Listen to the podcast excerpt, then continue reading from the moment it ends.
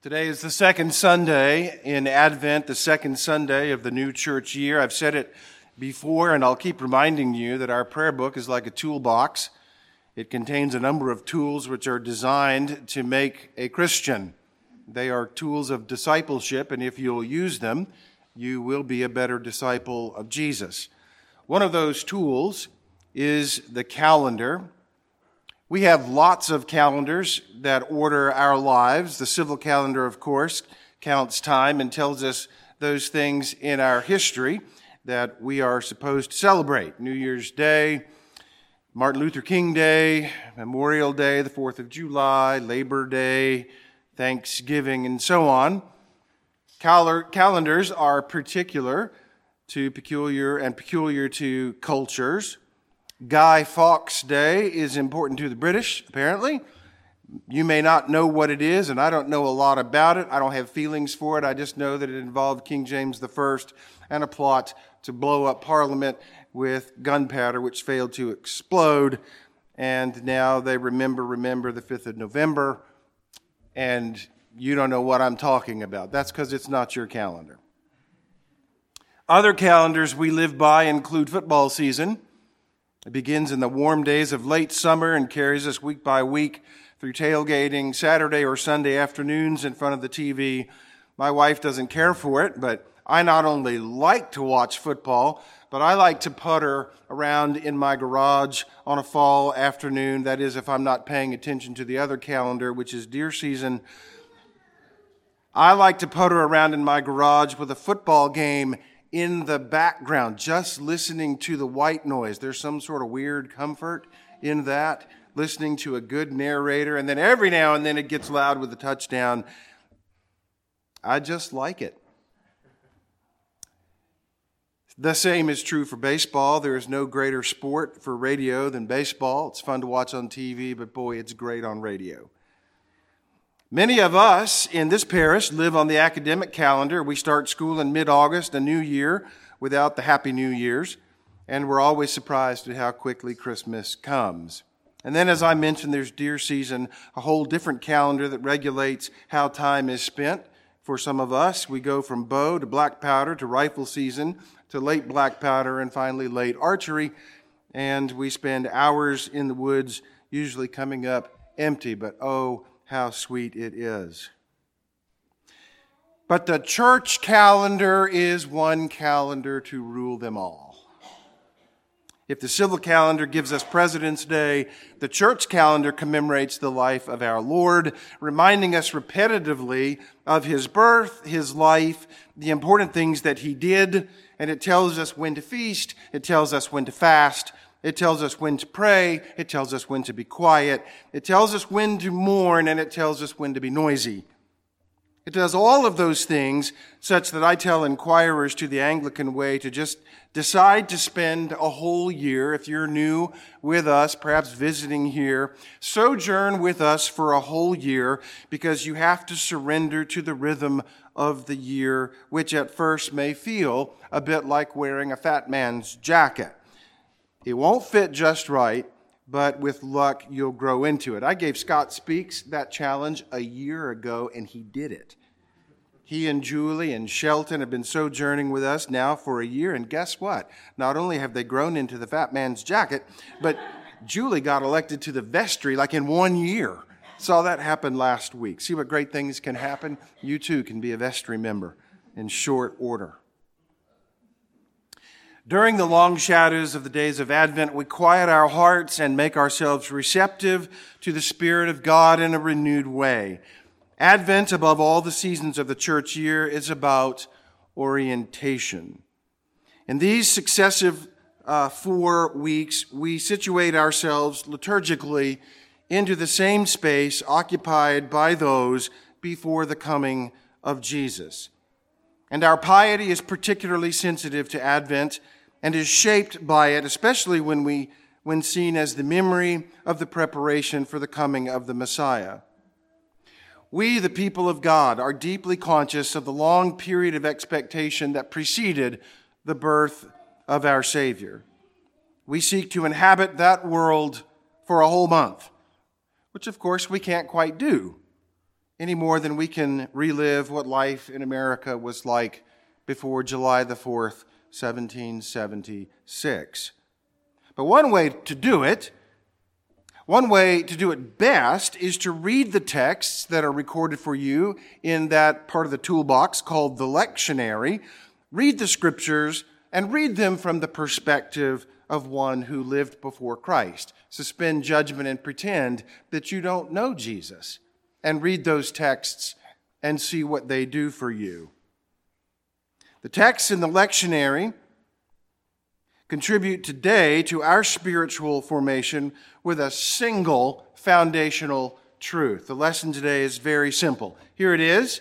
It's told to us the same way in both the epistle and the gospel. First, the gospel. Heaven and earth will pass away, but my words will not pass away. And St. Paul, for whatever was written in the former days was written for our instruction, that through endurance and through the encouragement of the scriptures, we might have hope. The epistle and the gospel agree the scriptures are the word of God. They are the very words of the living God, and they were written for our learning, for our instruction. They were written for our encouragement, and they are therefore the basis of all hope. Now, when I do chapel and during Advent for my students, I often ask them about these candles that hang up here and what they might mean, and I get a variety of answers. Many of them come from evangelical churches where they don't acknowledge Advent, and I suppose that's okay. They're, they're missing out. But I asked them um, about the candles and what they might symbolize, and eventually we get down to the business of counting. And then I asked them something like this When a birthday is coming up, how many of you have thoughts like, it's just 10 days to my birthday? Last Sunday, little Mary came up to me and said, It's my birthday. I said, Today? She said, No, next Sunday. And I asked her today, Is it your birthday today? And she said, No, it's actually tomorrow. She'd been thinking about it for at least eight days. Now, she's probably been looking forward to it for more than that. Time is a funny thing for children. One of my sixth grade girls last year said, I'm thinking about my birthday. And I asked her when it was, and she said, at the end of February. Well, that's months away, and she's already counting. The point is that her birthday had two effects. She was measuring time by counting the days. And secondly, she was oriented toward a future happiness of which she was quite confident. Now, children participate or anticipate their birthdays with hope. A birthday is singularly about the child. Parties, pictures, and presents are involved, and there's always cake and ice cream, which tastes better somehow on a birthday. When we say that a child in this parish or elsewhere is looking forward to his or her birthday, we understand that none of the children of the parish for one second doubts that mom and dad are going to forget or that mom and dad will somehow disappoint. Birthdays are for children, and they are held in the sacred sobriety of what we call hope. The party is a future reality to be sure. But the party is never in doubt. A child lives in hope for their birthday singularly because they trust the veracity of their parents. That's what hope is. In a very similar way, today's theme to which our calendar commands our attention is simply this hope. When we talk about Christian hope, and particularly eternal life, we are talking about a future reality to be sure. But we define that reality with the single word, hope. And this word does not imply for a moment a hope so calculation of probability. We are not playing the odds. A Christian lays hold of hope as a firm, albeit unreached reality. True hope is grounded in reality and acknowledges the difficulties and struggles of life, but it is not an escape from reality. It is a transformative force that helps us engage with reality more authentically. Hope is one part of that triad of virtues you know as faith, hope, and love. We call them theological virtues because we say that they are infused in our being by virtue of our creation. You know, it's not really easy to explain where the moral motions of love come from but they spring up in your heart from the earliest time that you can remember. You have affection for your parents simply because you are and they are. You have attachment for things and for people. You have an attachment for God Himself, who is the chief end of all of our loves. We say that it's in our nature, broken as we are, that human beings are believing beings we say that we are loving beings, and dare I say, we are also hopeful beings. The theological virtues are born into us and perfected by the Spirit of God. And these are the virtues that most powerfully orient us to God. Like faith and love, hope is unique. It is the one virtue that reveals that we are, can we put it this way? on the way. We are on a journey, precisely because it is a not yet proposition. Life becomes a journey to attain things that we do not currently possess. More particularly, life is a process of becoming that which we are not now. Hope is future oriented. It directs our gaze toward what lies ahead and sustains us in the face of uncertainties. As long as man exists in the world, he is characterized by this inward quality of being on the way to somewhere else. This is what hope does for us. Our lives are characterized as becoming and not yet being fully what we shall be. The audience to which St. Paul wrote this morning was certainly a Gentile church. In the short space of the epistle lesson this morning, Paul transfers to this group of people the cornerstone of the ancient Jewish community to the Gentile world. There were two things that the Jews possessed in abundance, nurtured for centuries, and these two things would be equally necessary for Gentiles who were newly introduced to the kingdom of God. Two things. First, the Gentile world would need to learn, and they would adopt from their Jewish neighbors the mindset that the Word of God, God's speech, is the mainspring of faith and belief. In speaking to men, God does not merely reveal objective facts about nature or anything else, but He throws open to us his own being. I am the Lord, there is none else. I am Yahweh, the one who was and who is and who shall be. These are not mere statements about how the world was made or what water is like. These are revelations about the character of God Himself. When God speaks, He reveals to us who He Himself is and the Yahweh of the Jews speaks to men. And when he speaks, very often, and this drives unbelievers crazy, when God speaks, he dates it. Yeah.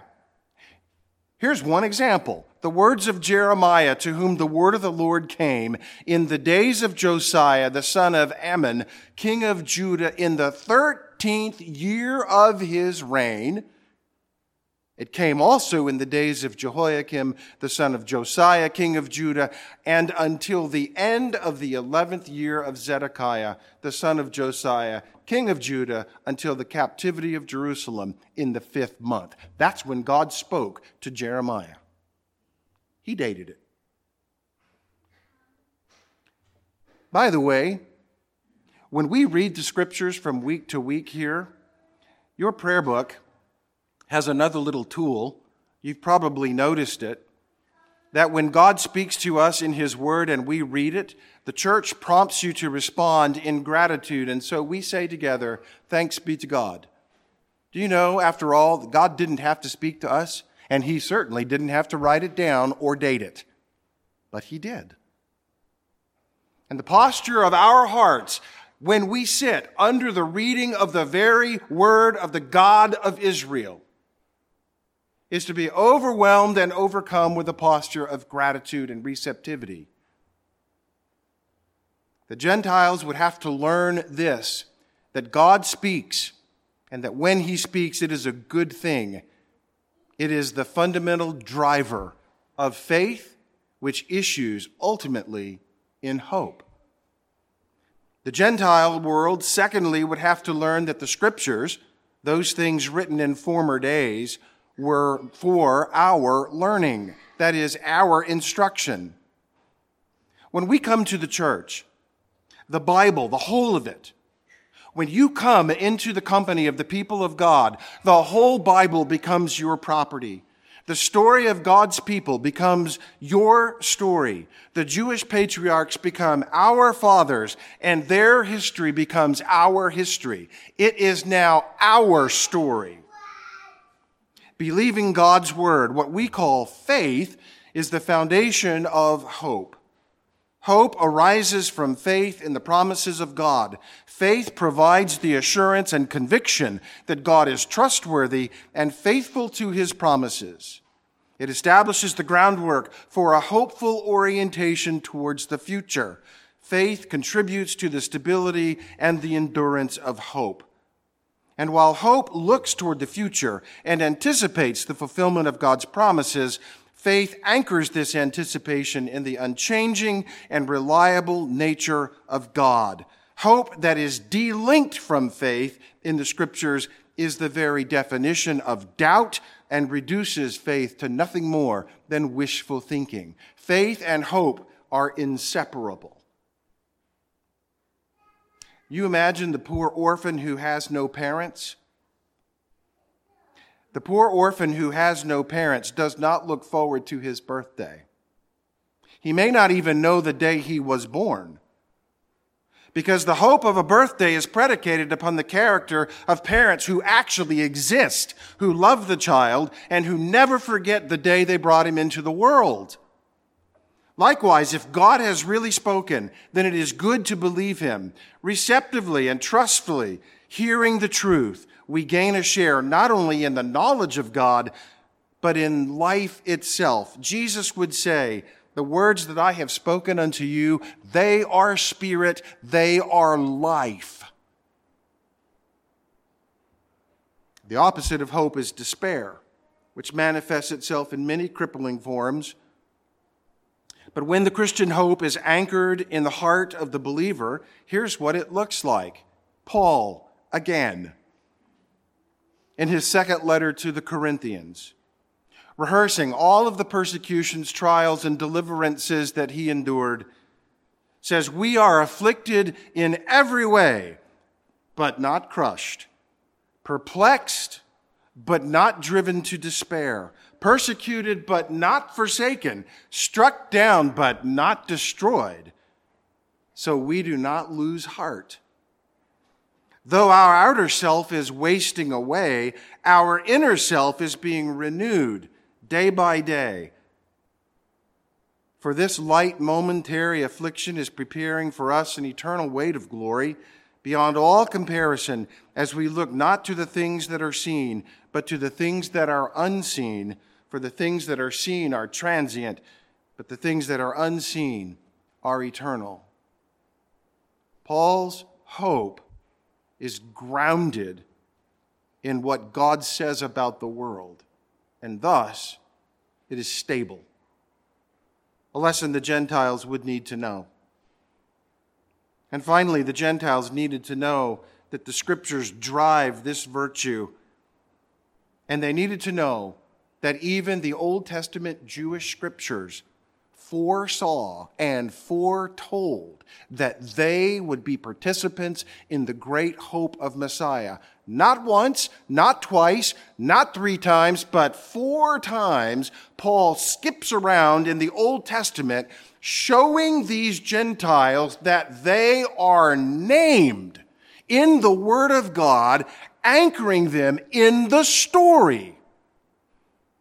Four times in the text, Paul says this I tell you that Christ came as a servant to the circumcised to show God's truthfulness, that is, to the Jews, in order that he might confirm the promises given to the patriarchs, but in order also that the Gentiles might glorify God for his mercy. As it is written, here's from Deuteronomy, therefore I will praise you among the Gentiles and sing to your name. From Psalms 117, and again it is said, Rejoice, O Gentiles, with his people. From Psalms again, Praise the Lord, all you Gentiles, and let all the peoples extol him. And if that weren't enough, from the great prophet Isaiah, the root of Jesse will come, even he who arises to rule the Gentiles. What is Paul doing? Paul is taking a Gentile congregation back to the Old Testament and says, God spoke here. And when he spoke, he saw you. You are rooted in this story. And now, because of that, you have hope. Far more powerful and reliable than a child who relies on his parents for a birthday party. In summary, hope is the virtue that confirms that we are on the way and that we are becoming what we are not. The scriptures are written for our learning and instruction. Read them. In fact, do what Thomas Cranmer so famously said in the Collect this morning read, mark, learn, and inwardly digest them. I don't think you could do much more than that. Because faith, finally, in the scriptures, is the great driver of hope. Because it brings to us the veracity of God Himself. So we here sit in Advent, sensitive to what God is doing in our hearts and in our community. It's a time of waiting memory, as John Paul II called it. It's a time of conversion in which the liturgy calls us to repent and receive the kingdom of God. And it's a time of joyful hope that salvation, already accomplished in Christ, will flower when he comes again, most assuredly. That is our hope. Amen.